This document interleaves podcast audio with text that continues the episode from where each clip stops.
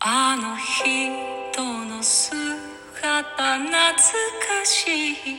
黄昏の河原町恋は恋は弱い女をどうして泣かせるの大家好，我们是深度度玩家，家我是英叔我是小韩。啊。书接上回，本期是我们关于京都旅行的第二期节目，嗯，上一期我们说到奇缘，。是是呃正在聊到兴头上，就是奇缘的风景如何秀丽的时候，我们结束了第一期节目 戛然而止。哎，第二期现在给大家续上。嗯，奇缘的秀丽呢，嗯，它景色真的很好，就是，呃，我好像就是一住到那个地方就永远不想离开那个地方。那么神奇啊！是是是，一一一个是它的建筑好，嗯，它的建筑都是那种京都古代的丁屋，他们叫丁屋，就是一个田田字字旁边，对，一个丁字的丁，嗯，丁屋，嗯，町嘛就是马起，就是城城城城镇街道的意思，也嗯就是、就是 block，就是 就是、哦哎这个感这感觉，嗯，呃一一个是它的建筑好，第二个是它的这个水好树也好，它那边小小河特别多，嗯、你你会发现即使是京都最大的河就是鸭川嘛，嗯、它也没有很深，嗯，对吧？你有这感觉吧？肉眼可见的那个 清澈见底的那种感觉。是是是，就好就好像它是一条不不怎么样的小河，但是你你如果把这个视野呃放到这个奇缘的附近，它会有一些更小的小河，比如说什么白川啦、高濑川啦、高濑川，我相信光提名字的话，你可能还对它不太能定位得到。就是它在京都，你在逛四条啊的那些商业街的时候，在京都的鸭川旁边有一条非常非常迷你的小河，哦，就是水浅到感觉也就四五厘米这么深。可是我在京都，因为你说非常非常小，我是觉得走到哪里其实都有水流伴随着，就是主主城区和也不一定主城区了，就是好像边边角角的小街小道都有一些水流的一个地方可以流经经过。他们挺注重这个水土保护的，就是比如说像这种，就刚才说那高濑川，嗯，像这种，嗯，怎么说深度的小河，嗯，在我们这边铁定是会被填掉或者拦拦拦掉的，嗯，你想。把一条河拦呃填填掉，那那不就是赵家浜路吗？ 对吧？你你就冒出一条大马路，或者是你可以在上面盖很多房子，这这种地皮的价值是非常可观的。嗯，但是在他们那儿就不，京都人就不这么干，他就要保持这个两厘米深的一条小溪流。嗯，就是对环境的考量吧，就是这这这些小河道，然后还有包括河道旁边的一些嗯樱花树啦，什么这个树那个树啦，就组成了这个奇缘地块儿。我觉得它风景非常诱人的一个地方，一的一一些种种的元素吧。另另外一个就是刚才说到建筑嘛，其实建筑的外立面是的美是一方面啊，还有就是它的那个里面的店都是干什么的？那那那边的店一般都是呃一些很老的、很老旧的旅馆，嗯，但是这些旅馆你轻易是订不到的，你要提前多少多少个月去订。然后，嗯、一些嗯饮饮食店，就是那些饮食店，它的环境都是很好的，就是那些景观位，你可以坐在那个，比如说嗯小河边上，它那个落地大玻璃窗，它它也有可能没没有这么现现代啊，反正就是窗。它就会坐落在那个小小溪边上，你可以，尤其是樱花季的时候，你就边看河边赏花边吃饭，哦，非常嗯美丽的一一些饮食店铺。啊，说到这个，我补充一下，因为我出门前啥都没干嘛，就看了两个跟关于京都的电视连续剧， 而且还是短剧，就跟大家介绍一下。如果大家也像我一样，就是也懒，特别懒得做功课的话，其实可以根据那个他们当地就是。呃，指导性的这个小剧， 因为他那个小剧其实还挺有目的性的。我看了两部，一部是叫那个《在京都小住》，这可能大家比比较耳熟能详。京京都小住的话，它有那个电呃电影版和电视剧版。电视剧版的话是一个六集的三十分，每集三十分钟的一个小短剧， 可能一集会介绍个三四个的呃吃的店、喝茶的店，还有老的手作店。哦，那是是一个孙女儿找她爷爷住的故事是吗呃，？不是不是，哦不这是在啊，这是在京都小住，就是一个呃女生去到她舅舅家，哦，舅舅，呃对，到舅舅家住的，反正我记得是嗯个大爷。对对对，是呃是这样的，它是有指导性，而且它每家店都是实体存在的，你可以按图索骥的去那个呃那边的那个百年老店去打卡。是是，就京都人他们也是这么想，就是所以我在逛他们书店的时候嗯会看到一本，就是嗯，就是那种呃排行榜 best sales 的那种书，他们就有一本是跟着在嗯京京都都小小住住啊嗯来逛京都的小店，是有这么一本书的。那然后还有一个剧呢，是一个叫《京来京都了》，京就是京都的京，京呢是指那个女主角这个女生，她是从东京到那个京都去找她那个爸爸的，就是在京都呃从医的一个爸爸的故事。然后那个这个呢，就是一个生活区域的反差，因为那个女生是习惯大都市生活的，然后她到京都很有可能要重新适应京都的一些慢生活和慢节奏，就是因为她爸爸是一个踩着踩着自行车去给老人家看病的一个在地医生，哦，嗯，是这么一个故事。她是一个大都市的女女孩儿。对，然后这当中也会传达一些京都人的一些生活习惯和他一些那个嗯小小的店铺啊和平时用得到的一些东西。是是，这两部剧我可能看过第一部，就在京都小住嘛。嗯，他的那些小店介绍的确实很诱人，比如说他会介绍一些卖土特产的店啊，嗯，卖这种吃的的店啊，嗯，或者是咖啡店啊。对对对，嗯这那呃说回来，你有没有跟着他去打卡一些剧里面的店铺呢？很遗憾我没有打卡，嗯，但是我看到，呃，小红书上有其他姐妹，嗯，去跟着他去打卡了他的咖啡店。你不是去了那个 wife and husband 我去的是 Weekend，哦，对他那个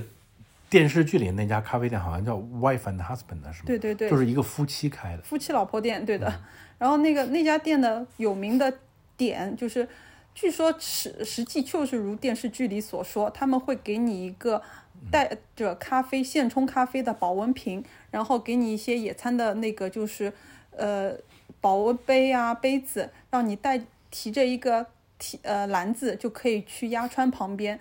看着鸭川的风景，喝着他们家的咖啡， 哦，他们家是坐落于鸭川旁边。我我估计是因为它是可以给你外带的嘛，你肯定外带好还是要还回去的。我就感觉一个氛围感还是挺强的。然后它那个保温瓶外面用那个竹子编编着去那个保护它的保温瓶的外形，就感觉还挺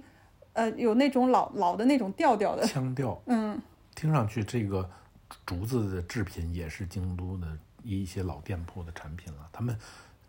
大概他们那些老店铺喜欢做这些东西，手工艺品嘛。对我有经过有些店，就是还是如上期所说的，我经过的时候它没有开店， 就是我不知道它是公休日呢，还是因为那个开店开的晚。然后我就透着那个玻璃在看那个店里面的陈设，因为他看挨着玻璃的地方可能放一些竹制品的小可爱的东西，可能是小的手作一些摆件，然后往店的里面呢是一些那个大的，可能是生活工或者呃生活中用得到的工具的那些东西。是是有那些店的，而且是经常看得到的。我这里要给大家介绍一个，呃，在京都的一游玩经验了，就是在我们这边不是会呃比较喜欢用大众点评嘛，嗯，但是据我在当地的朋友跟我说，他们比较喜欢用 Google Map，嗯，就是它一个地图软件，但是却承担起了这个功能，就是说，比如说像你刚才说的这种情况，嗯，你就在这个 Google Map 上搜这家店铺，嗯，啊，搜到你就会看到它的营业时间啊，比如说是周三定休还是周四定休啊，嗯，然后然后。呃，最主要的是他们跟我说的，嗯，最主要的是它这个 Google Map 上会有很多评论，嗯，就是评价了，跟我们这边我觉得是和大众点评起到效果是一样的。你可以看到这家店的评分啊，比如说三点五的店就是比较差的店，比如说五分的店或底下会跟很多评评论，嗯，他们那边是好像是用 Google Map 来完成这项功能的，哦，嗯哦，怪不得，就是因为我一直不得要领嘛，因为你跟我说让我用 Google Map，、然嗯后我还执意， 我还执意的用那个苹果自带的那个嗯苹果地图，然后后来我说，如果只是查询作用的话，他们俩是差不多的，但差不多的其实如果是从带带上大众点评这个功能的话，其实 Google Map 更全面一些，对哦吧？是是，就是说可以完、很好的规避掉这种，比如说你想去一个店，但是嗯突然发现它今天定休，嗯，这是你就提前查一下会比较好。嗯哦，嗯，对，还是就是有有助于那种提前做好功课的人， 是的，在 像我这种没做功课的，走哪儿是哎哪儿，看哪儿买哪儿。京都，但是我想说跟大家说，是京都其实比较适合这种游玩方式，就是吗如果你没有一个非常明确的目的地，比如嗯我今天一定要买这三宅一生的包，嗯，就如果不是这样的话，它其实是适合这种呃随意走到哪儿逛到对哪啊儿，，走哪儿逛哪儿， 看哪儿吃哪儿。 对，因为因为即使是这家店关了，你别的店都开着，你也不非得去那那家店嘛。对，既然咱们都说到 Google Map 了，就是嗯，想跟大家说一下京都的交通出行。交通出行对吧？哎，呃，前期我们就不说了，就是说从大阪机场怎么到京都，这个就不给大家过多介绍了。嗯，你可以坐哈罗卡，也可以坐像你这次坐的是观光大巴啊，机场大巴。机场大巴哦，机场大巴我可以提醒一下，因为我后来才总结出，我是回程的时候才总结出，如果你是往返都是从那个呃从那个大阪机呃关大大阪关西机场对吧？关西机场往返的话，就是抵达和出发都是这个点的话，你坐机场大巴可以买那个呃来回来来回券，票，嗯，我是我是回来才知道，因为它来回券比你单程的买要买两个便宜单程便宜，对，是便宜一千块日币。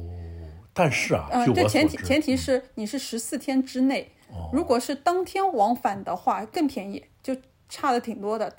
反正那个就是看你的需求嘛。据我所嗯知，坐大巴的人没有这么多。你你是怎么想的？为什么放？嗯多为什呀么嫌弃哈罗卡？坐大因为哈鲁卡排队买票我嫌弃，哦坐大巴的话就是坐大巴它其实一车一车的也挺挺满的，而且嗯是时、呃发车时刻表是非常明确的。嗯，呃，因为很多人就是因为哈鲁卡嘛，你一下飞机就可以进到那个站台里。嗯很很多人是觉得可能怕自己找不到那个巴士的那个那个呃上上车点。嗯，巴士也是好找的，毕竟那个关西机场也没那么大， 走两步也就到了，左边到右边都走齐走齐了。嗯好这是给大家一个简单提示。嗯对，这就是京都的之前的交交通，在在这里就不跟大家过多赘述了。嗯，我们就说京都本地的对你交抵通，抵达了京京都之后，嗯，呃呃，那么直接就说结论了。我在京都最坐的最多的就是就是公交车。京都是一个公交车比较发达的一个城市，它也最适，在我看来，比较适合坐公交来游玩。呃，是这样的，就是嗯可能因为我跟那个韩主播之前也也可能多少有偏。呃，看到一点网上的交通信息，有嗯说那个三日券啊，或者是周日、一周券的这种，嗯呃，交通的，但是我们俩都没用， 就是可能还是用不着吧，也或者是往返没有那么因为频繁，因为提提起这个呃 bus 啊，嗯，还是有的可说的，因为它只是一个客观情况，不是我们不愿意坐地铁，而而是京都它的只有两条地铁线， 而你去玩那些地方，它大多数都不通。哦、啊，一个是东西线，一个是南北线。嗯，呃，人家修这两个也是有理由的，因为南北嘛，那肯定是重要的一一条纵贯线了。嗯，南北叫 K 线，对东对吧？东西叫 T 线，我就记得一条红一条绿之类对的。 T 线，所谓 T 就是东西线，嗯偷偷偷呃东西线，呃 K 呢就是乌丸线，嗯，所以所以京都种种历史原因，只有这两条地铁线但了。你不能这个一概而论，因为嗯我不能以我们那个国内的只有地铁、轻轨这样分，因嗯为他们那边还有电铁。是是，嗯这待会儿再介绍，但是这个体系过于庞杂。那么， 严格的地下铁就只有这就两条这线两条嗯它不像东京一样，因为东京的地下铁是一个就像像像蜘蛛网一样密密集的一个网络，就是你不拿着那个地图，你根本在里边就会迷路。嗯，它多到这种感觉。嗯，但是京都就非常单调了，只有这两个。对吧？剩下的像是咱们刚才你刚提到那个电铁地电车，嗯，在他们这儿是吧？它是那种地上交通，嗯，对吧？呃，这个也是京都重要交通的组成部分。嗯，电铁可以形容一下，就是嗯有的是单节，有的是两节的小火车一样的是列是车。嗯它是因为什么？它也是有客观的历史原因的，就是每一个公司的不同，它是公司自自己设计，它这些好像都是公司弄的。呃，也嗯是这样，日本的所有的那个呃轨道交通，它其实都是对，已经私有化嗯私了。对私私有化的，而且是呃等于是各自为政的一种感觉。我我我真的佩服在日本这个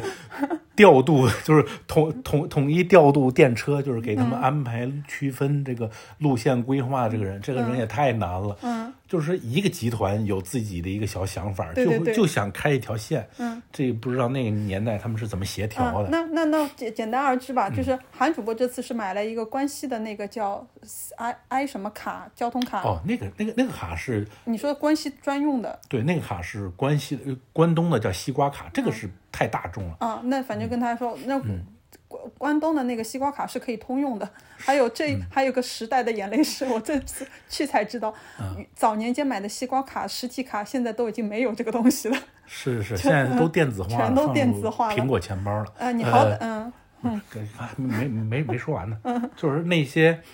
地上电铁的线路啊，嗯，多数是呃通往这个京都的呃四角五线的，可以可以跟这么说吧。比如说像你最常坐的那个那叫什么瑞山电铁，嗯，它就是往瑞山那方向走的，嗯，就是。呃，会往那个京都北郊的什么鞍马山呀、贵船神社呀，嗯，什么最近几年在小红书上比较火的红叶隧道啊，嗯呃、都归这个瑞山电铁这一条线来管。就是它的启发起始站也不会在太市中心，它是在出丁柳站嘛。对。然后像这是其中一条电电车，那像嗯通往蓝蓝山山的也有那个电叫铁蓝电，对对对，它这你看这两个它就是不同的公司。那蓝电它就是从北野白梅町，呃，在北野天满宫附近，嗯，开开始往蓝山那个方向走。是像这些小电，京都这些小电车，多数都是满满足你去郊县，嗯，或者是。京都站那些，呃，稍微规模大一点儿的，你就说京阪电车啊，什么京福电铁啊，什么的，它就往那个，呃，什么近畿电车，这集团太多了，横咱穿们城市的，对，进这个集团太多了，咱们就不给大家详细介绍了。嗯，它就是往南走，会那些在这个近畿这一带的城市间走的对这个。嗯对，那是横穿城市的。对你比如说奈良是吧？ 那我那就真的是你待几天也是搞不清楚的，因嗯为它有准级、特级、什么快级之类的，五六条那种哦你哦不说同的这那个，些，嗯你说的这些啊，因为你搞不清楚的地方在哪儿。你说这些，它还是在同一个集团下面的电车线路之内的，它会分快车、慢车。嗯对对吧对对最快的车，比如说只停京都和大阪两两站，嗯对吧？啊，慢车就是每个小站都停。还有那个豪华豪华包厢， 就是就是豪华包厢，就感觉你是像坐那个国内的。那个叫什么动车的头等车厢的那种感觉，就对对对有小姐姐在那边服务你。呃怎么您您体验了？ 没呢， 不是要加钱的吗？就是你刷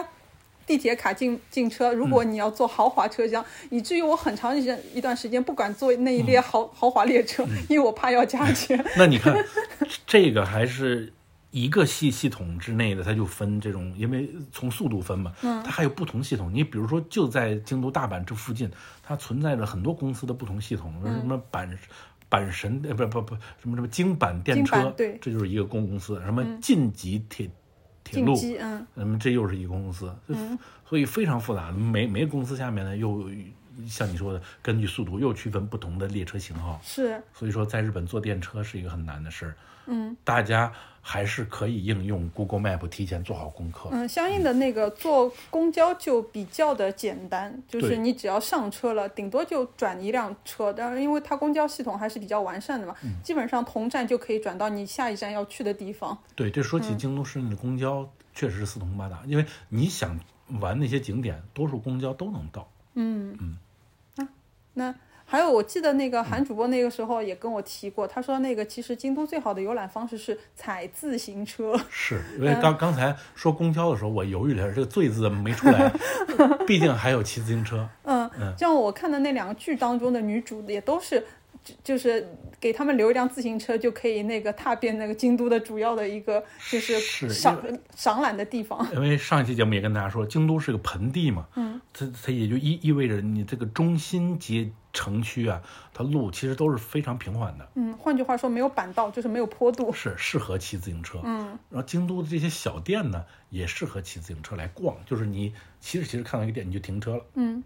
嗯，坐公交是没办法完成这个的。嗯而且呃，京在京都租自行车也不贵，对吧？嗯总而言之，确实是骑自行车，我个人认为是游览京都最好的一个方式。嗯那么它其实是有一个就是暗暗暗暗含的潜在的要求了，就是要求你住的不能是呃太偏僻，你因为它四四周都是山嘛，你一旦住的是山里嗯上，坡那了每天上下坡上 坡非常头疼的一件事儿，嗯，而且有点远。你像你说的那个电视剧的女主角，她嗯们她们都是住在中心城区的，对，中心重置，以至于我很长时间我说他电视剧该不会是造景造出来吧？因为我没有走到那一片。没有走到那一哦后片。嗯来我走，后来多待了几天，我就走到类似的，哦，我说哦，终于看到那个电视剧里面的场景了。 是是，都中心城区它都长那样，不嗯是因为电视剧呈现的场景，它不是商业区都规划在一起的，它嗯是可能在居民区当中穿插了几个百年老店，嗯，就就呈现的是那种样子，是是呃，居是，民区间区之中，可能才几步有个百年老店，是个做吃的，或者是做的手工艺的，或者干嘛干嘛的。是的，是的，嗯，这么店铺比较集中的区域就是，呃，算是京都的核心区吧，就是三三条，他们那边不是按一条、二条怎么来分嘛？嗯，那你像一条对着的就是清明神社，出去之后，二条，然后它的呃。位于就是那个二条城，它为什么叫二条城嘛？因为那那城堡它就在二条上。嗯，然后这从呃，然后二条往东走一点，也是京都的市政府的所在地，这就开始进入繁华的中心地带了。嗯，那二条再往下走就是三条，从三条开始，再往下走一直到四条。这个就是嗯，然后这是南北嘛，东西呢，它是由这个呃乌丸通和和和园町，呃两条马路把把它一夹，这夹出来一个四方形的呃方块儿嘛，嗯，，我记得你当时有说，他说那个城城中最中心的逛街的地方，因为你当时给我有指示嘛，说说就是三条在四条间的一个区域是这个区域，就像你刚才说的，虽然是有嗯住户很多，住户当然很多，就是想必是很有钱的人才住住在这里，嗯，然然后当然也有一些原住民了，嗯，因为它店不是一家挨着一家的，你对是走几步看到一家，走几步看到一对，它家。不这块地方它的特点，它不是那种商业街，那不像是上海我们那种南京路啊，它它不是这种感觉的，它反倒是我觉得有点像梧桐区，嗯，它就是街景很好，然后道路非常窄，有的时候一个车过来，你人就。不得不退让到商店里了都，就是道路非常窄，像我们北京的那种小胡同的感感感觉，嗯，有的是有什么就什么窍药师通啊，什么，它那个名字倒是都蛮好听的，嗯，然后什么西洞院、东洞院通啊，嗯、呃，通就是他们那儿路的意思嘛。嗯，然后然后它一条一条这横横着，呃，起码得三四条，然后竖着这五六七八条都有可能， 就是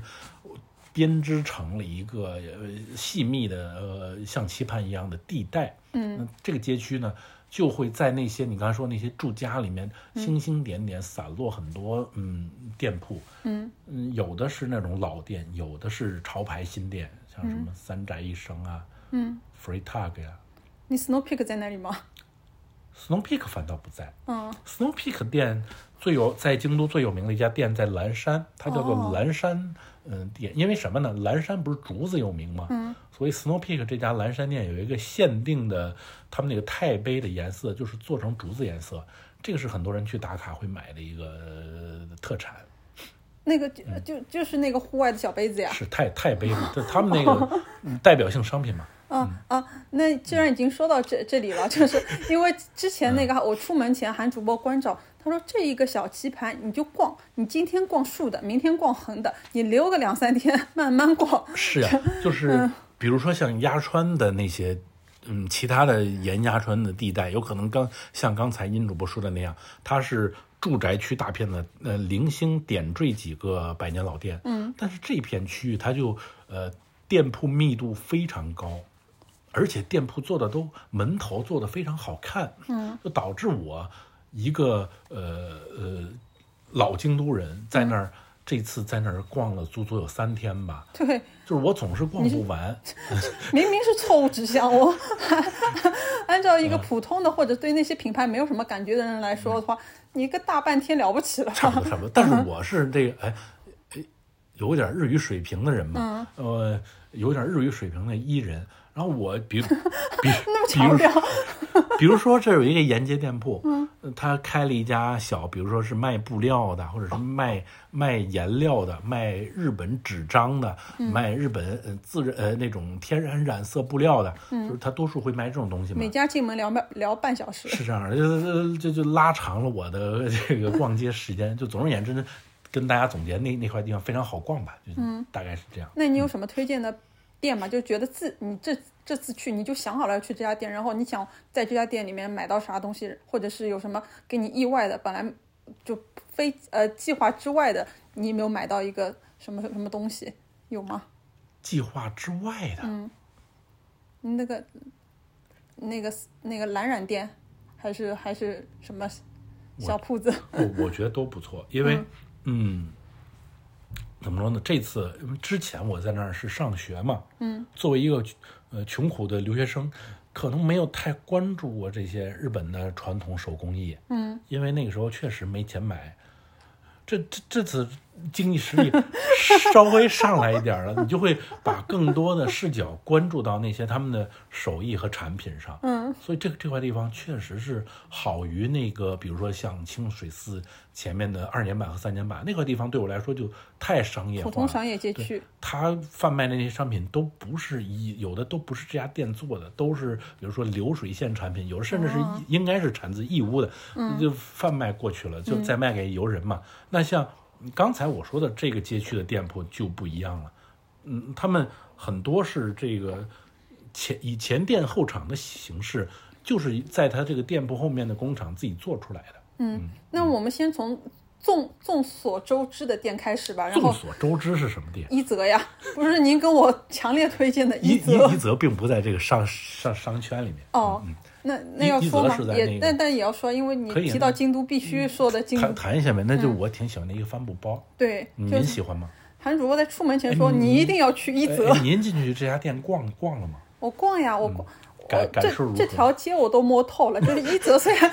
它一不泽那条街上没啥店， 没有，一泽虽然不在那个韩主播说的那个区域，但是它是京都的那个，就是现我不知道它是多少年数年限的那个一个品牌，但是是现在非常有名而且比较火的一个帆布包的一个手工制作帆布包的一个品牌。营销做的比较好啊呃吧。，然后在京都，它只有一家店，是一个两层的店面，然后那个就是里面帆布包各式各样的。其实它不是我们所想的，就是一个普通的帆开口帆布领带，它其实做的形态还挺多的。就打个比方，它也有帆布的相机包。嗯你可以在里面，它有专门的相机隔层或者怎么样，就是还是挺多功能的。帆布的双肩包，你很难想象，就是这些东西都是用手工做出来的。是，它会对应嗯种种职业，比如说我挺喜欢他们一一个呃系列系列是叫叫做呃辩护士包，也就是比如翻译过来就是律师包，嗯，就专门给律师做的一一种包，就是它底部是嗯、非常加厚的，所以用来放那些法律的文书文件也不会担心破掉。是哦嗯它会对应各种职业嘛，嗯比如说像那种木工啊、电工啊，还会做那种挂在腰间的工具包，嗯，就是你挂什么锤子、改锥什么的，就也不会担心破破掉。啊，然后那我为什么说我逛足了那一条街呢？因为它那条街，如果以这个一泽这个帆布店的呃店面为中心的话，它可能往左边还有一个，它好像据说是兄弟的店，是后是来是两个个非人分家常了，嗯非常小的小铺子，那边也叫一泽，然后呃，可能是呃名名头上面稍微有一点不一样，嗯但是是一个非常小的小铺子，以至于我第一次踏入那个小铺子，我以为我到了一泽本 店，但后来那个人家就韩主播跟我说是那个两层的大的那个是一泽店，然后那个店的右边呢，它还有它的那个工呃手工作坊，对制作工厂，对，就是虽然我去的时候它是那个门帘已经拉起来，但是感觉平时好像还是可以看得到它里面的那个在工作的一是个成成像是的。他平时很多工人在里面做包嘛，你就嗯可以在外面通过玻璃看到他的样子。上次我还听你说那条街上它的那个公司也是在那条街，那公司也在那附近，就反正就是一条街，就是你可以叫它一泽街， 就是一连串的，它是一家一家一家连着的。嗯，好的，嗯，这是谭主播比较推荐的一个呃京都纪念品吧，算是一个。嗯啊，但是也看个人所需了。呃据说这个帆布包是有强烈防水涂层的，是可以嗯是是，所以导致了它比较硬。很多我看了很多人，很多消费者说不喜欢这么硬，嗯，它就是因为有那层涂层，导致了它比较硬。哦，那那那个就是说回你这次主攻的那些品牌店吧。啊，品品牌店在这里就不跟大家一一介介绍了。嗯比如说像有梁朝伟带火的一个京都的户外品牌店，叫山山之道，哦，嗯是只有只有京都才有的。对，就是大山的山，然后、呃然后道路的道，嗯，它这是因为可能是被梁朝伟带火的，所以真嗯它也是有一部分饥饿营销的呃原原因在里面，嗯，所以它的东西都很难买，而且它的店开的也也非常少数，比如比如说他周六周日你进这个店一定要提前预约，你你如果是呃我比如说我周六到了，你是不能进去的，他即使店铺里没人，他也不让你进，就这么死板。哦，有时候日本人是很死板的，然然后他周中他又会找出两天用来定休，所以你可以可以任意进这个店铺，只那就只剩下三天了嘛。嗯嗯，然后里面的东西，就以以我本次这购购物经验来说，你想买什么，基本上都是没有号码了的。啊就是卖的很卖的很快，那时候梁朝伟带货能力强吗？可能也不是嗯很，除了中国人，有很大一部分日本人在里面买，嗯可能确实是品牌做得好，嗯，我只是给大家举举举例个嘛，例子嗯对，然后像呃任天堂最近在那个京都的高岛屋也开了第一家。任任天堂的京公司本部也是在京都嘛，嗯就相当于在他们老、老家开了一家直营店，嗯，也是蛮好逛的。呃，巴拉巴拉吧，像你刚才嗯，说的，卖一些小纪念品什么对，的。像你刚才说的 Snow Peak 呀、什么的，呃，然后我觉得嗯这这这是些嗯国人比较那个熟悉的一些品牌。嗯，那你有逛到那个京都本土的那些他们他们当地人或者是哦那种在那个这日本的人比较推崇的品牌吗？这种店，我就不呃日本人比较推崇的品就牌，是有的人会不会就是特地跑到京都，哎，我就要去京都买这个牌子，我别的地方没有。衣服来说可能比较少，嗯，因为京都出名的店都是那种做和服的店，但是穿着的场景不多吧。但是我想跟大家推荐的还是那些就是你叫不上名字来，也就是说我现在已经把名字忘掉的店，就是在。刚才跟大家频繁提到的这嗯个街区里面，嗯你会看到很多这种小店，比如说卖、呃手工艺品的，卖这种什么陶器啊、厨具我逛啊、了好多个纸店，纸店，嗯，就就是是那卖种纸五颜六色的纸，然后做的衍衍生产品，就是花花绿绿的那种。对对对，他们、还有布料店、纸店、他们布料店，我逛了好多个。日本纸，它咱们那边叫和纸嘛，嗯，它是有一个有一类专门的店铺在卖这种的，就是好像每一个产区，他们的产品划分的非常细，这点我觉得我们这边没有做到这种水平。你比如说日本有这个县那个县嘛，嗯，在非常专业的纸店里面，他会跟你说，比如说我这个是产自。哎，山用山形县的什么什么什么树，什么什么材料做的纸，嗯它的特点是什么？然后这是一个架子，旁边这个架子是比如说奈良县的什么什么纸，嗯它都是这么卖的，就是呃产品划分很细，哦专业划分也很高，嗯，它都是这么卖的，嗯，啊，那我我说我、我我说一个上海，嗯可能现在外面比较常见的牌子就是 Freitag，、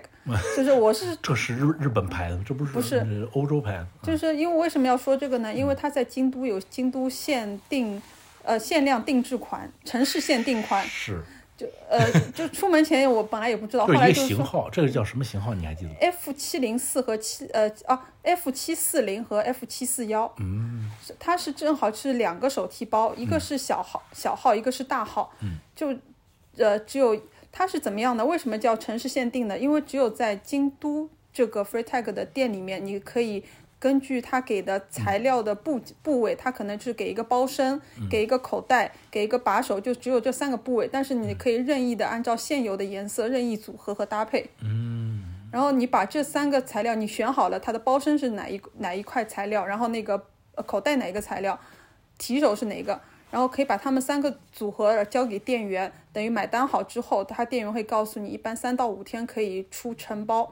等你出拿到手的承包的时候，上面会写一个你当当天定制的日期，我觉得还蛮有意思的。而且这一款，呃，据说是只有京都有的，消费者其实蛮吃这一套的。对对对像刚才我们提到 Snow Peak 那个京都，而且它是京都岚山 限定，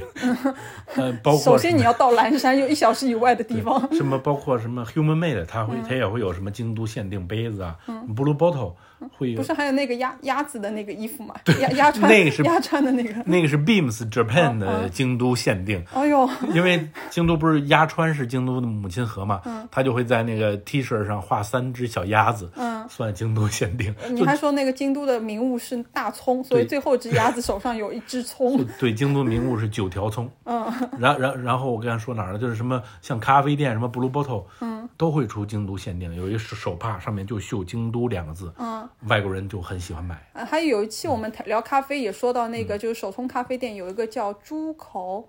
竹田哦猪田，伊诺达，呃猪田咖啡。然后那个你知道这次有特地去打卡伊吗？诺达到它倒没有什么京都限定，哦嗯，嗯因但为它是这这是京都本地的一个对品牌。个算算是京都的呃老字号，嗯嗯，等于上次是在那个上海品那个京都口风味，这次有去吗？一诺达？ 去了呀，嗯在里面，伊诺娜本店就在我刚才给大家画的这个十字范围之内，嗯，它的这个店铺，京都传统的这种咖啡店，它都是那种非常传统的西洋风，你一进去之后。就是感觉来到洋这式个， 感感觉来到巴黎的博物馆了，什么什么什么什么木木木头啊，什么都给你弄得好好的，什么红木什么的，也可能也不是红木，反正就是木头的那种家具，天鹅绒的座椅，什么地毯都给你铺好，嗯，然后旁边什么雕塑啊，什么喷泉啊都给你给整好，然后这个 waiter 最最最重要了，都必须得穿着白色西装，不管你是年轻还是年老，反正当然一说，哎，先生想喝点啥，都是这种感觉。像大腕儿里面的一个台词吗？对，就是非常正式。就嗯即即使是你，比如说早上京都的一个老大爷过去吃早点，他也是这么招待你的。嗯，有有时候会看嗯到有一些，就是可能呃下午的时候，有一些晚上开的店呢还没营业，但是它里面的店员跑出来就是一身笔挺的那 种，那个服务服务员那种西式服务员的一身笔挺的那种服装， 是这样，这就是看他的那个就是仪容仪表，就能感受出这家店它大概是一个什么样的规格。这就是他们的印象中的，就是那种传统的、比较正式的店铺的感觉吧。哦，现代的京都，我还打卡了一些很多网网红现代的咖啡店，嗯，它就不是这种感觉了，就抛弃这种嗯传统的而而古古典的这种也是稍微有点沉闷的方式，嗯，它就非常它类似我们现在上上海本上海的嗯网一红些咖咖嗯啡店、非常。侘寂风哦就是就是放一个木台子在那啥儿，都没有嗯就就是收银台了，然后他就在这儿哐哐给你给你冲，嗯，就是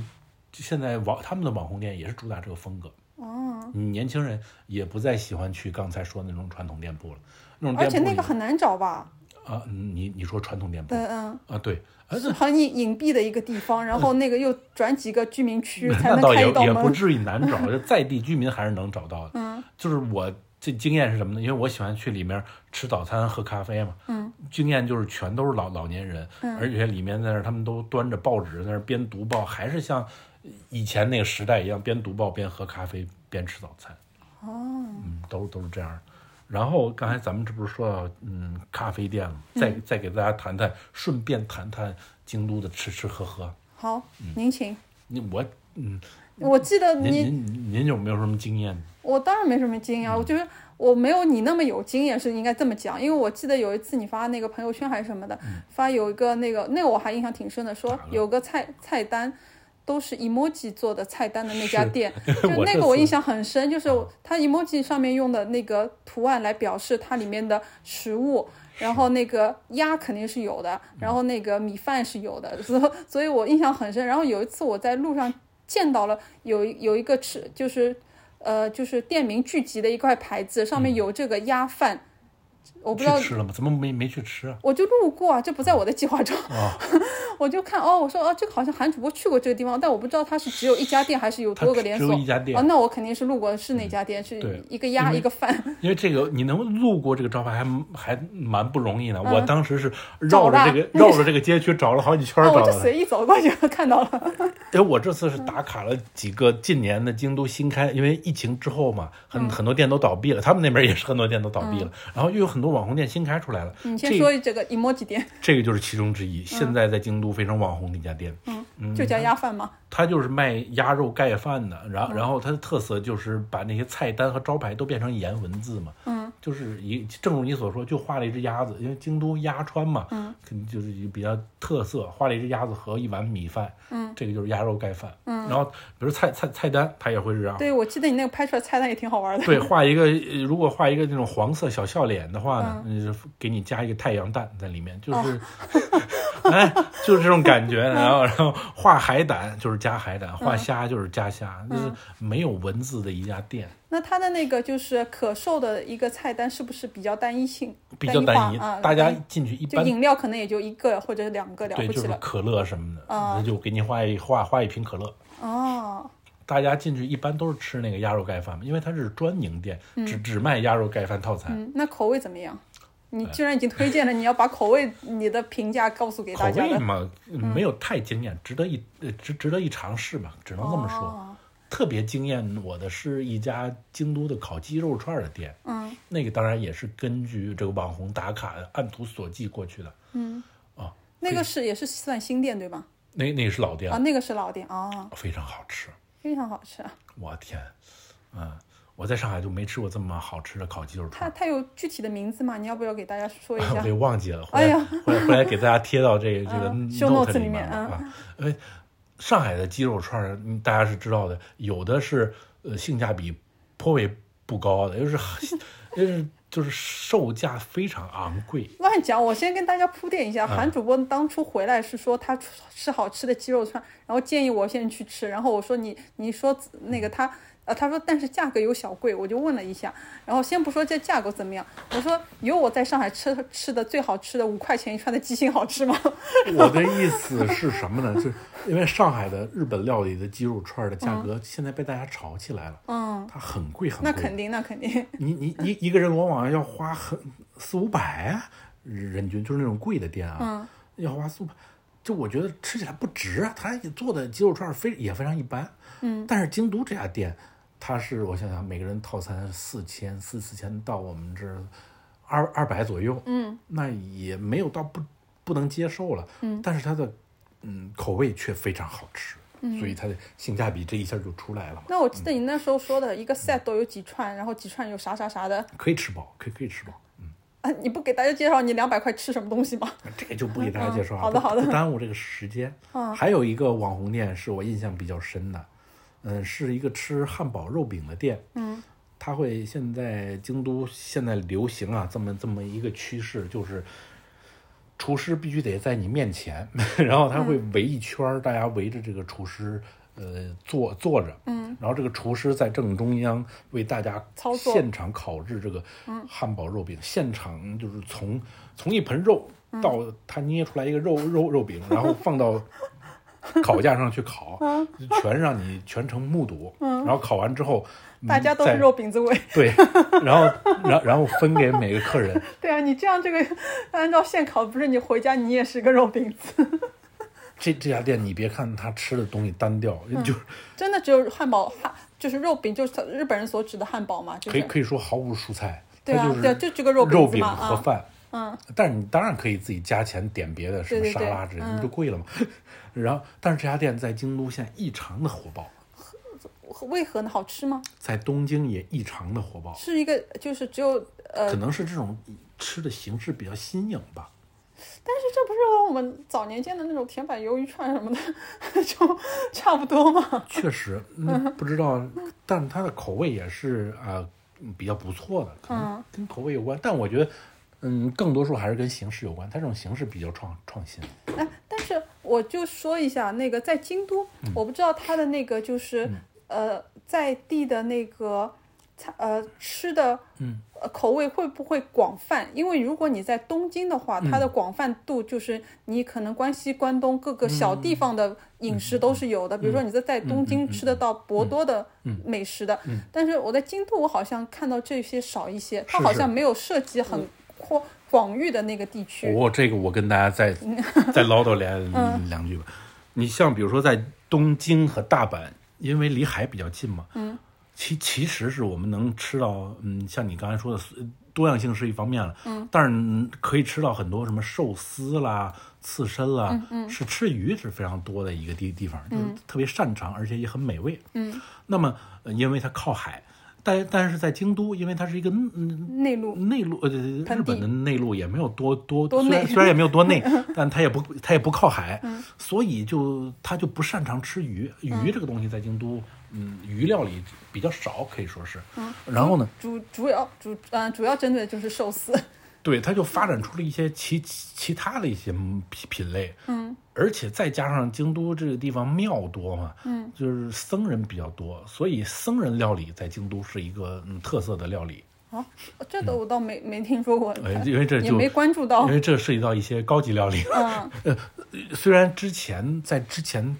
那些古旧的时代，僧人料理是非常呃廉价的嘛，就是庙里吃的饭碗能有多贵呢？嗯但是慢慢的，它就在京都就发展成了嗯日日日本料理的最高阶的，就是怀石料理啦，什么什么宴席啊，啊，他们就嗯这个我在范寺庙区有瞎走走道，那些店，因为你逛好寺庙了，已经天暗了嗯嘛，然后它就开始灯亮起来了，然后就看到那个门口有菜单，然后里面有时候会有那个里面的工作人员嗯走走出来，肯定是要预约的，然后我就带我门口有菜单嘛，我就跟其他的游就是西那个西方游客就一起看菜 单，我我就挨着他们就一起咱们看菜只单。只能是保 一下眼福，因为对这的这些对店对都是很难约的，对是要往往预约的嗯我帮朋友约，我往往要提前三个月约，嗯，就是比如说你会经所以常这见就到是，你所谓的僧人料理吗？是的，是的，啊，是这样的。是这样，就怀石料理嘛，嗯就是之之前哦就怀石有是看到过在有庙几里家产生的嘛，嗯，然后京都的这种高级店铺，一来是在你说的这种就是寺庙旁边的高级料亭里面，对对对，比如说，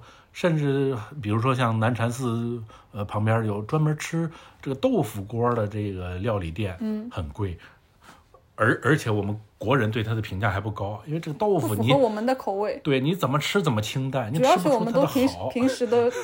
就是重呃，就是可能那个一个是嗯丰富性，还有一个是那个国人稍微吃的稍微那个味道想稍微加一你些。想京都，它就是一个产野菜的地方，嗯第一代表就是吃豆腐，第二个就是九条大葱。你看豆腐配葱，给你配成一个锅，肯定是口味清还淡有的。渍 菜，就是那个就是腌渍的那个，就是、嗯对咸菜啊，对对对，渍就是渍嘛，它写成那个渍，就嗯是显着这么不高级，但是它却卖很高的价格，就是嗯一碗米饭配一个咸菜，这就是高级料理啊，在他们看来，还有梅子可贵了。哇，这这个咸菜和梅子可是比嗯较对，有因为我可一路说嗯的上看看那个咸菜店和梅子 店，你如嗯果你走进一家专门卖咸菜的店，就咸菜品类之丰富，对对对对对， 有有有点惊讶到我们这个嗯初到日本的人，嗯，他会腌各种东西，嗯，然后有各种腌法，什么黄瓜有红的，有绿的，对对对对对对有对，呃黄的，嗯，各种口味，嗯，这就是可能是京都从古到今，呃，物产不丰富导致了它走开发出了这些偏门儿的东西吧， 哦，原来如此。对，像比如说鸭川旁边也有很多著名的料亭，嗯，卖这种嗯套餐啊、怀石料理啊什么的，嗯，但这些嗯想必我们都不常吃，这种是非常贵的，所嗯以我们常吃的其实还是那种平民料理，拉面， 像什么什么嗯酱油拉面， 呃，那种素食了，什么嗯牛排啊，什么什么什么，哎，牛牛牛肉锅是京都还是有可说的，就是就是 sukiyaki 啊，这个嗯翻译过来什么 sukiyaki 牛肉火锅啊，嗯，在京都也是，它是介于呃平民拉面和呃高级怀石料理中间儿的一类料理吧，哦嗯，京都有几个店铺做的很不错，很传统，都是两两百多年的呃牛肉锅店了。什么三岛亭啊，什么这那的，他们的用的牛肉比比较好，就是那种大嗯片大片的和牛嘛，然后主打一个入口即化， 主打一个形容词匮乏。不，入口即化这个词最初就是用来形容那个和牛的， 它是真的是入口即化， 形容词匮乏。那是是是，哎，嗯也也可以换一个形容词嘛，哎，油脂较为丰富，嗯那嗯那吃的也讲到了，我们说一下那个我们平时在上海也会关注的呃是什么项目，就这次在京都有没有去体验？就是我们平时在上海看展看的多，哦，那京那这这个是也是我想跟大家呃重点 介绍的。哎呀，莫名其妙，本期节目放时到间又放到又尾又部了，这个是我们平时最最擅长的一个一是个是观察点。 就是观展和市集这两个放在一起跟 大家介绍啊吧。嗯、嗯那你先说说展览，先说展览。先说展览啊。那我说那个，我平时看呃看展一般是到哪个地方，先到那个本地的最大的博物馆嘛。你到上海先看上上博，先到苏州先看苏博，然后到京都要金抢博，你看看这金博啊，京都国立博物馆，嗯，然后在日本凡带“国立”两个字，嗯它就稍正式一些。对，嗯，你先要看这个，因为呃，但那个最近这个期间，它那个常设展是呃没有展成，因为它常设展的这个展厅可能是也是要近百年的这个洋式建筑，它是一个哦主体那个洋式建筑，它在那个重新再修复，哎呦，那你们没看成这个没看成它常设展，因为我特地问了工作人员，然后工作人员是说常设展是明年的春天左右可能重新开放，嗯但是它那个这段我去的这段期间，它有一个叫东福寺特展，嗯，就是那听个说也不错。对，是在那个京都是本寺是在那个京都有个叫东福寺，然后他把它补那嗯充一下，京东福寺是京都最有名的红叶观澜场场所。嗯哦，那就请继续。然后他这次把那个他寺内的一一些首次，呃，最大规模的东福寺，又是第一次，又是最大规模的东福寺，所有的一个宝物都放在了他的一个呃新的展厅，横跨三个楼层，包括了雕呃雕呃佛像，还有那个字画，呃，还有一些当时他的。应该叫我不知道是能不能叫方丈，方丈用的物件和方丈的肖像和他以前的经书这些东西。留给你印象最深的一些，你觉得什么是好看的？印象最深的是五五百罗汉图五百罗汉图就是画出来的，画出来的，因为它是分是呃五十组，每组一个巨幅的，应该是超过两米高了一幅巨幅的，然后每幅每每一幅上面有十位罗汉像，然后十位罗汉他有的是那个是小鬼服饰，有的是那个罗汉就是呃就是呃就是休闲的样子，休息的样子，有的时候有的是那个罗汉一起呃法事的样子，反正每一幅每一个罗汉表情到场景到内容都是很值得细品的，嗯因为他当时这个罗汉像当中应该是当时有三到四幅，它不在东四所收藏范围内。这次呢，都把它从那个世界各地把它找出原作，把它合在一起。整个展陈，它可能这个五十幅是轮着几轮展的，就是你不能一次看完所有的五十幅，可能你这次看个十来幅，下次看十来幅，是这样的一我个。发现这嗯个问题，日日本人搞展览可会搞这样的爱爱爱嗯搞这一套。对，分前期和后期。嗯，最近在东京有一个大展，是北宋书画展，嗯不是是这个这个五马图在那儿。嗯，又又展又展陈了，嗯它就是分这样，前期我展这几幅画，后期我展这几幅画，嗯，就够诱诱惑你买两次票，哦，我要长嗯话短说吧。这呃，东京国立美术馆这个展是全程不京可以。都国立嗯哦哦，呃不好意思，京都国立美术呃博物馆这个展它是全程不能摄影的。嗯。呃，所以就是，但是它有一个三个作品是摄影点，它就进去告诉你，只有这三个作品可以摄。一个是那个一尊在大佛旁边的那个小的佛像，但是它也是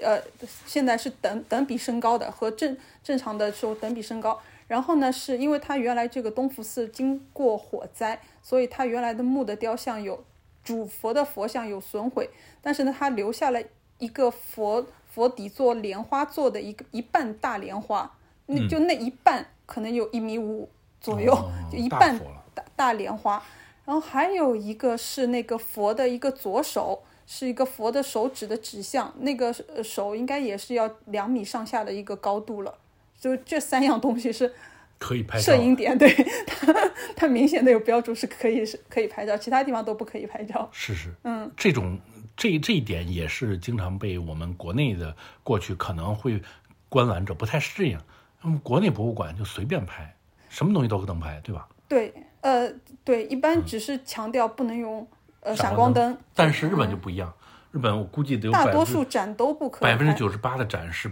里面是不可以用手机拍也不可以，用相机拍更不可以。对，嗯我不知道你对呃这个感觉怎么样？我是觉得这样就是还挺有助于我们认真看展的。是这样的，就保证了每个人的观观览展体验吧，对观展体验。观展次序也刚好，就是你真的看的话，你只要站在展品前面，几个人挨着也不碍事。如果你拿出一嗯个什么东西，就像我们国内其实你没办法人和人挨着看着正正对面的那个作品嘛，嗯 因为大家多少要手撑开架势，要拍个照什么的就。是它既不嗯会有那种就是在你旁边呃狂拍照拍很久的人，嗯，这样日本的这种观展模式呢，其实也规避了那种过来打卡只拍照的人。对对对，呃，在国内观展，我们有这么一类人啊，他是过来，哎，这个画拍一张，按一然后下按一下，就马手马上手就机下一张浏览了那个对画对对，展，再去下一张画再拍一张，他们绕一圈儿他就走了。嗯，在日本由于不能拍照，所以也规避了这种人。嗯，还有那个我我是一个深刻体验，是因为日本的众众所周知，日本的那个就是这个叫什么？嗯、残疾人的那个就是、呃，这个通道是很有便利于便于那个残疾人的。嗯那我就看到就是那个残疾人就是挺不方便的，因为他用一个。呃，电动的残疾椅，但我没看到他旁边有其他的人辅佐，他就一个人用那个电动的残疾椅，然后一个人自己在那边观展，啊，他们的残疾可高级了，他们那有有可能是这个博物馆租给他的，或者是他自己带的。呃，感觉是自己的吧，反正哦就一个残疾人，他可以独立的去完成一个到到进入博物馆，因为他规避掉很多的那个就上下的一个坡道什么的，是你可以是进入博物馆，而且呃也可以嗯脱离工作人员，可以自己那个独立观展，就残疾这方面他嗯们做的挺好的。是因为这个东福寺展呢，我想起来一个小话题，嗯，就是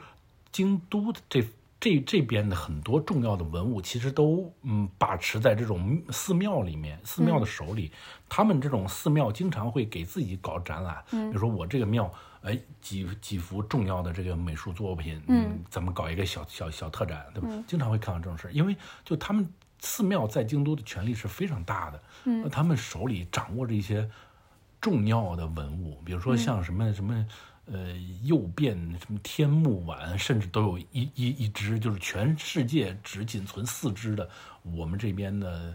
呃很昂贵的茶碗，嗯，甚至有有一只在日本的寺庙里面藏着，哦，那嗯呃，沿沿着刚刚说的那个国立博物馆，我嗯们马路对面就是三十三间堂嘛。三十三间堂是我我们这次都参观过的，嗯，也是你给我主推的。是你它要里面简的短的介绍一下吗？它里面的就是怎么跟大家说呢，就是佛像比较壮观，嗯，就是千以佛像，它是以量取胜的 一个嗯，千佛像，千佛千佛铜像，我挺推荐大家去的，因为确实你在中国难得一见的这种壮观，就是你走进一间屋子，首先它这个屋子特嗯长就条形就特别大，嗯，你走进这个屋子里面，它放了得有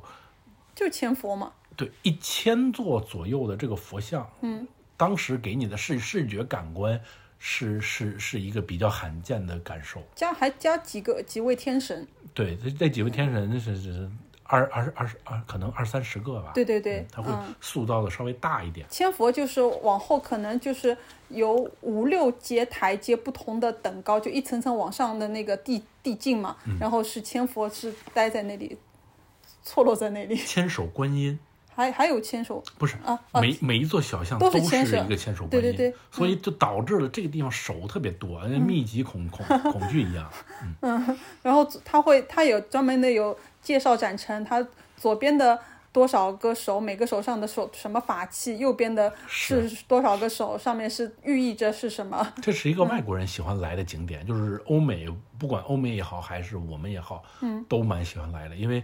可以有助于了解日本的这种这种佛像文化吧，可能。那这个地方我们就不过多介绍了。嗯，然后再说说你还去过哪个吗？呃，京都有两个大馆，第一个大馆是嗯这个国立博物馆，还有一个这是展陈一些文物的，嗯，还有一个叫做京都的京瓷瓷美术馆京瓷就是那个集做那个呃京都有名的那个集团了，就是陶瓷的瓷，嗯京瓷集团，呃，他他把这个美术馆给冠名了，嗯现现现在叫京瓷美术馆，嗯。京都原来就一个博物馆，一个美美术术馆馆嗯嘛，那这个美术馆它也算是一个大的嗯展览馆吧。对对对，这这个这个地方就是怎么讲？啊上次我去的时候，我就看到这个美术馆有好多个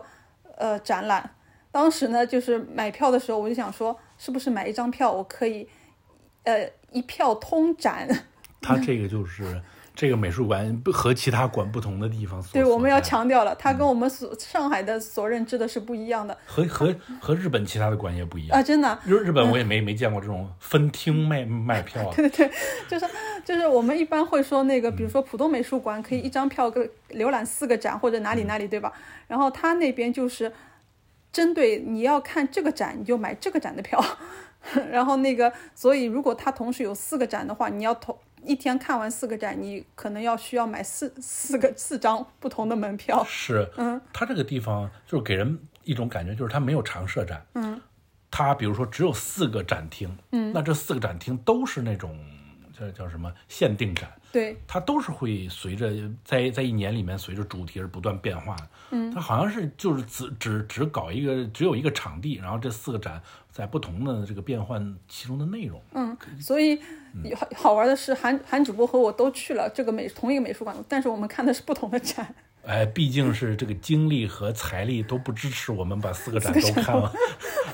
你你看什么？要 浅聊几句我我我吗？嗯看一个一个古、一个古代派的，是一个京都画派的一个、呃传统嗯美术家，嗯他他画的是一些日本的传统水墨。我我看的是这个展，他现在是健在的一位吗？他应该已经去世了。哦，但是是现代的人。呃，也不算现，呃，对，代呃现代反对，反正是近现代吧。嗯嗯，因为在呃战争发生之后，他还经常来这个苏州写生呢。哦，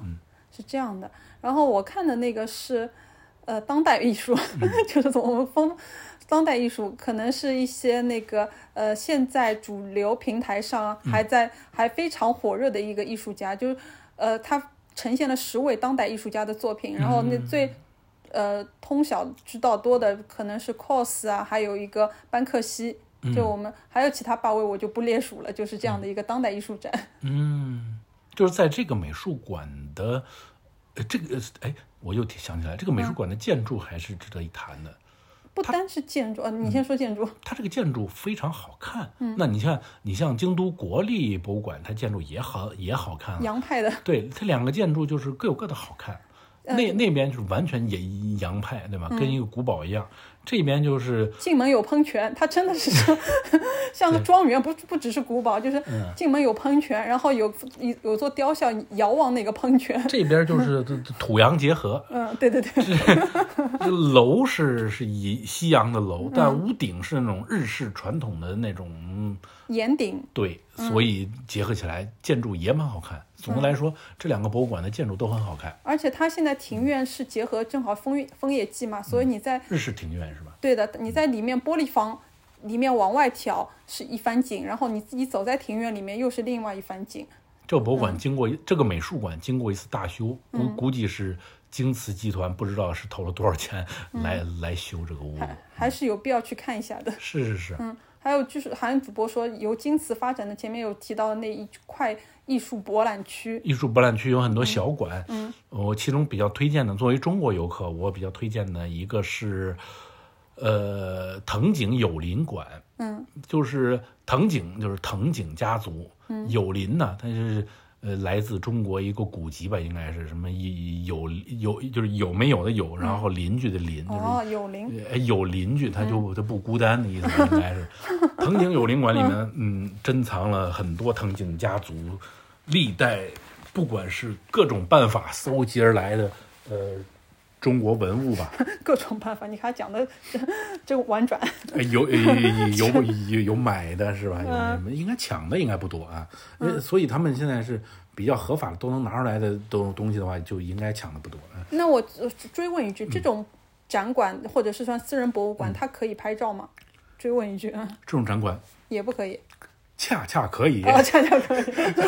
反倒是这种就是怎么 怎么说私人性质的馆好商量啊啊，有的可以，有的不可以。呃，咱们刚才介绍的这个藤井友邻馆呢，遗憾的是我并没有进去过，因为什么呢？这个要提醒大家，来来玩之前一定在 Google Map 上确认好它的开馆时间。嗯，像是这种私人家族的小型博物馆呢，它就是呃开的日期比较有限，它不像那种刚才我们介绍的公共的大博物馆，嗯，那种小型的，比如说它甚至像藤井他们家这个，一个月就开这么两两三天。比如说我这个，就比如说一个月的第一周的礼拜三，我就开这一天，嗯，你爱来 来。反正他好像京都人，他就是有这么一种风格吧，他不求盈盈盈利了也，他反正嗯我这个家族这么有钱，嗯，我也不是靠这个卖门票过过生活，哦，他就是这给大家展示我的珍藏，交朋友，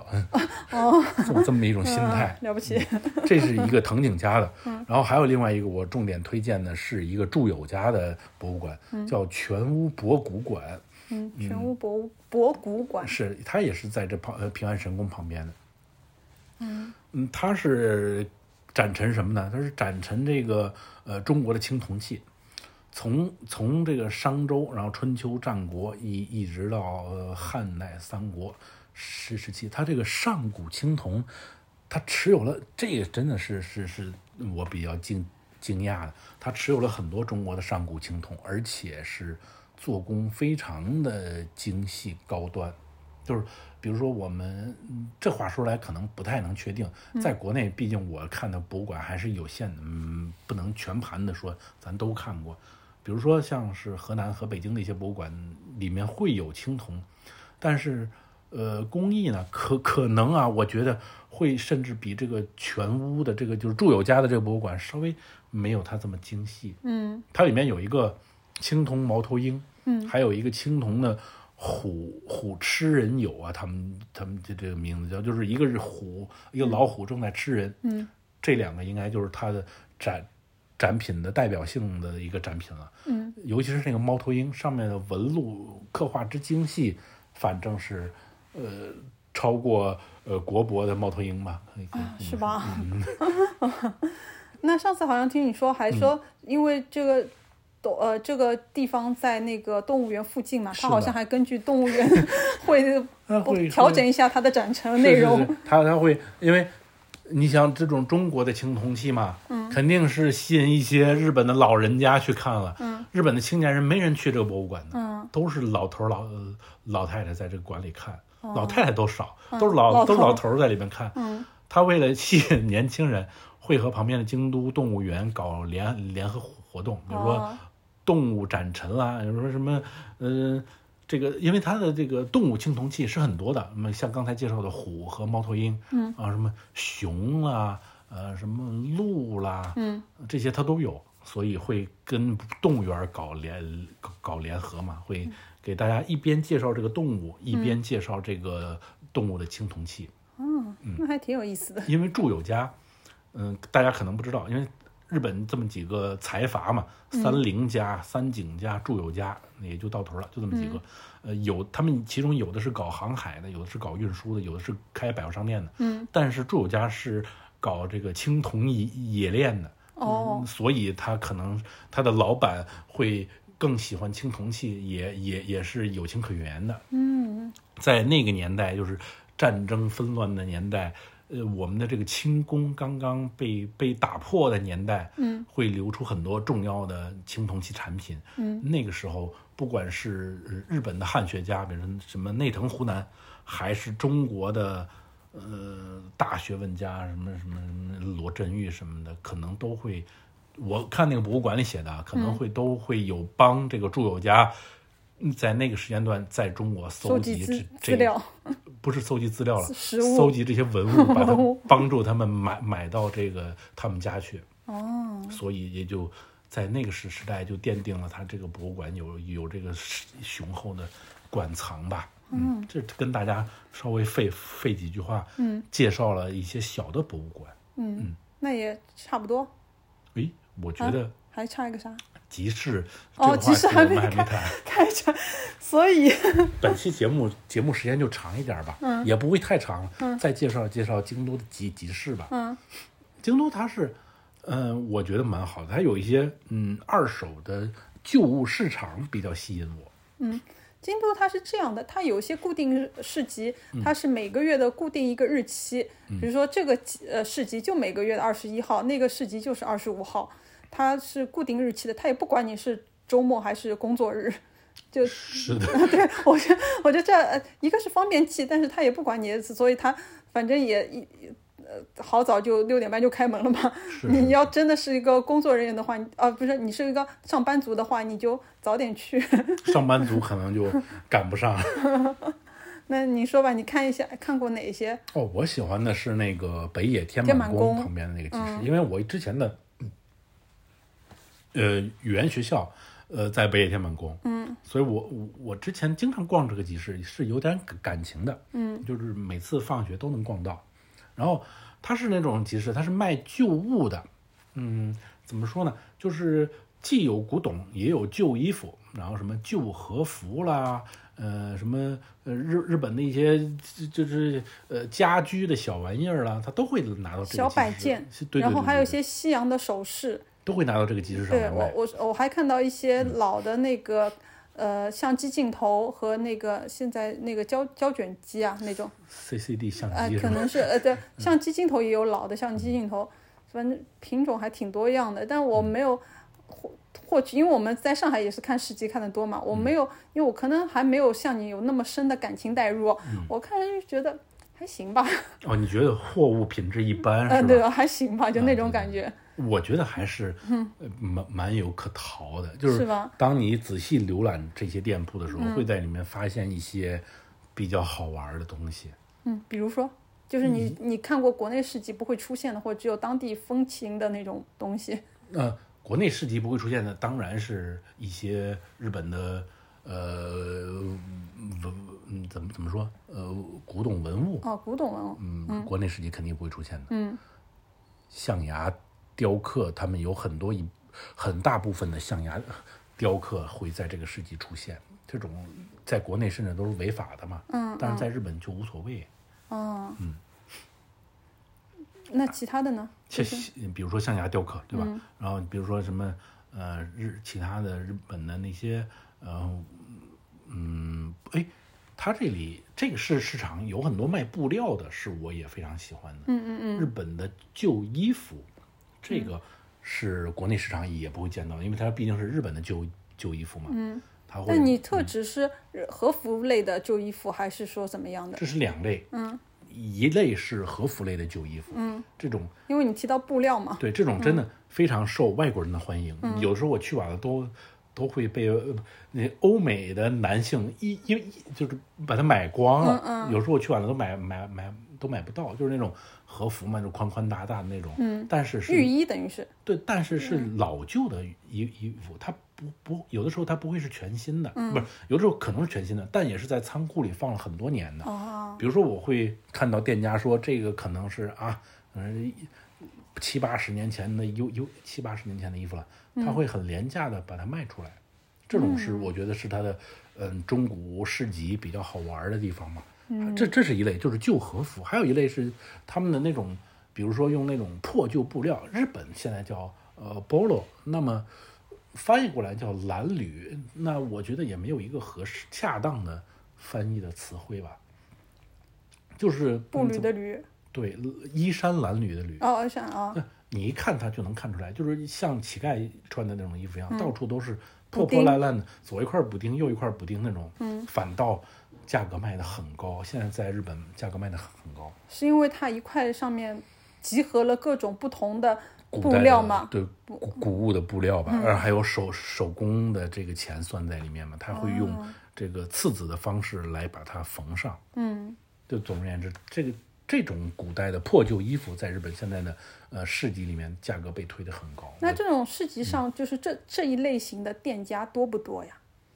我觉得占一定比例的啊，占一定比占一例，定还比是例有一个规模的，就属于这属于就是他们在地的也是比较火的一个品类，是的，是的，是的，甚至有一件我见过是十八万日元吧，哇，嗯他们有价格能、能高到这么高的。嗯，你你你逛这些市市集有没有什么印象深的商品呢？你逛呃你说的天满宫，哦我嗯其实还好，就是因为我也可能是去的晚了，就是尖货早就被人家 鬼市的那个点那给挑掉了。那倒不至于，那倒因为毕竟他们每个月都会展一次嘛。嗯，然后那个我我呃，这是二十五号是那个北野天满宫，然后我去了二十一号的东四市集，东四市集就像一个呃那个商呃那个过年的赶集的商贸市场，庙会， 哎，对对对，然后真的是庙会，就是一个是你进门就有那个农户，他卖柿子，就是他就就东是四是京都最大的一个市集了。对吧？然后那个它是二十一号，反正以后那个大家如果能经到二十一号去，它每个月都有嘛。然后那个进门就是卖农户卖那个呃干货的，卖新鲜水果的，呃。可呃，可前面说的那种腌制的菜也是有的。然后为什么像就像那个是，你叫农什么农贸市场是是是， 农贸，就是它里面啥都有，就是就是你觉得很在地，最好就是像人家老太太一样推个小车就可以进去、呃 采购一番 的。但是他没有那那种就是特别俗套的那种。你像日本每次节假日都会出摊儿，什嗯么什么章鱼小丸子啊，这种应该没有啊？有啊，哇还有那个大阪烧， 就是很很接地气的，很有烟火气，因为它真的在那边烧。然后我还挑，我说哪家的鱿鱼放的块大， 哦，铁板大鱿鱼跟的国内一样。对啊，因为你明显看得到它那个在在用的那个材料嘛，你会说哦，那家鱿鱼大一些。然后然后那个还有果子，就是那种就是日本的果子，就像我们上海说的叫糯米团子嘛，里面带馅的糯米团子，嗯带馅料的糯糯米团子。然后呢，嗯，这个市集还有一些那个我们常见的，可能在上海见得到的，就是手作饰品。就是手作饰品手工艺的啊那个小布料做的那个小摆件、小装饰，还嗯有女士的呃那个挂件、胸针之类的东西。但在东四，我印象最深的都不是这些看得到、摸得着、买得到的东哦西，印象最深的是那个、那个文化产 品，那呃也可以说是文化产品，嗯 是那个叫什么呃耍猴，啊哦哦，表演了啊！对的，就是他就搭了一个区域，嗯然后那个就在那边大家围坐在一起，然后有个女生二十来还是岁吧女，生，对，二十来岁，呃，呃，打扮好的，穿的就是像那种就是像他们那、呃就是像忍者一样在耍猴。差不多吧，是一个粉色忍者， 就然后那个呃，再耍一个就是也打扮好的一个一只猴，然后他在那边可能跟他在对话，然后在交流，就是烘托现场气氛嘛。然后旁边那个观观众围坐一圈，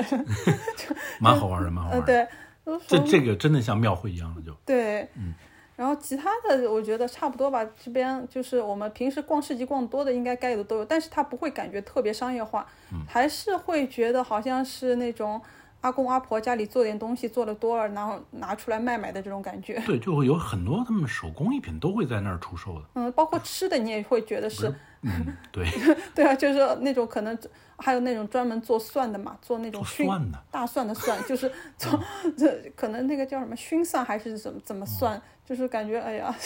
农贸市场到了， 是我还买过一条手工染色的围巾了，就在里面。确实，你在京都的话，经常逛这种市集，嗯，会买到那些就是孤品，就是嗯，就是商店不太能买得到的一些生活小物件嗯，都是我我觉得比较嗯体验还是比较好的，比较难得。嗯，如果大家到京都市的时候，呃，其实这个是呃非常值得一逛的东西。嗯，也可以提前做好功课，因为网上会有攻略，他会说每个月嗯哪些日子是专门有特定市集的，大家可以先看一眼，每有个兴市趣的话可以先那个对，。每个市集有每个市集嗯像这个这个特征嘛，嗯，要不像你刚才说这个东四，它其实就是最大的一个市市集，嗯，像天满宫这个，它就卖旧货比较多，嗯，像比如说什么什么知恩院，它有一个是专门卖古书的市集，哦，嗯书市旧书市了，但是平安神宫，嗯，前面也会有一个市集，就是每个市集可能卖的东西稍微不太一样，平安神宫是，我顺道插一下，就是嗯平安神宫这次去，他看到了那个呃全国果子排名 一总览，就是 你你这么说，大家可能不知道，果子就是点心，啊小点心啊，嗯就是点点嗯就心，呃就是那种糯米团子小点心吧，就类似于小点心。然后它这个时间段已经把它那个呃上下排序已经那个 大大家那个呃名次已经出了，然后现场可以吃吗？不可以吃，它只是展，它是展示哦加呃购买，就是像那个就是全全国名特产销售点一哦样，跟这个对，全国名特产，然后嗯是日本的全国名特产，你就可以数着他们的县的名字，然后一个个看嗯过去，漂亮还是挺漂亮的，一些些嗯美丽的小点心。 挺好，挺好，挺好。嗯上海还没遇到过这种市集，对啊，上海就是全国名作小点 心一览，已经蛮好，蛮嗯好。那我们本期节目差不多差不多了，就到这儿，也絮絮叨叨讲了不少是关于京都的一些小故事哇，和超那个长的一期节节目，嗯小内容，行，希望可以帮助到大 家。欢迎大家有兴趣的就留言吧，嗯，嗯，我们那个评论区交流。行行行，嗯，那就先这样。好，我们是深度玩家大家大家拜拜拜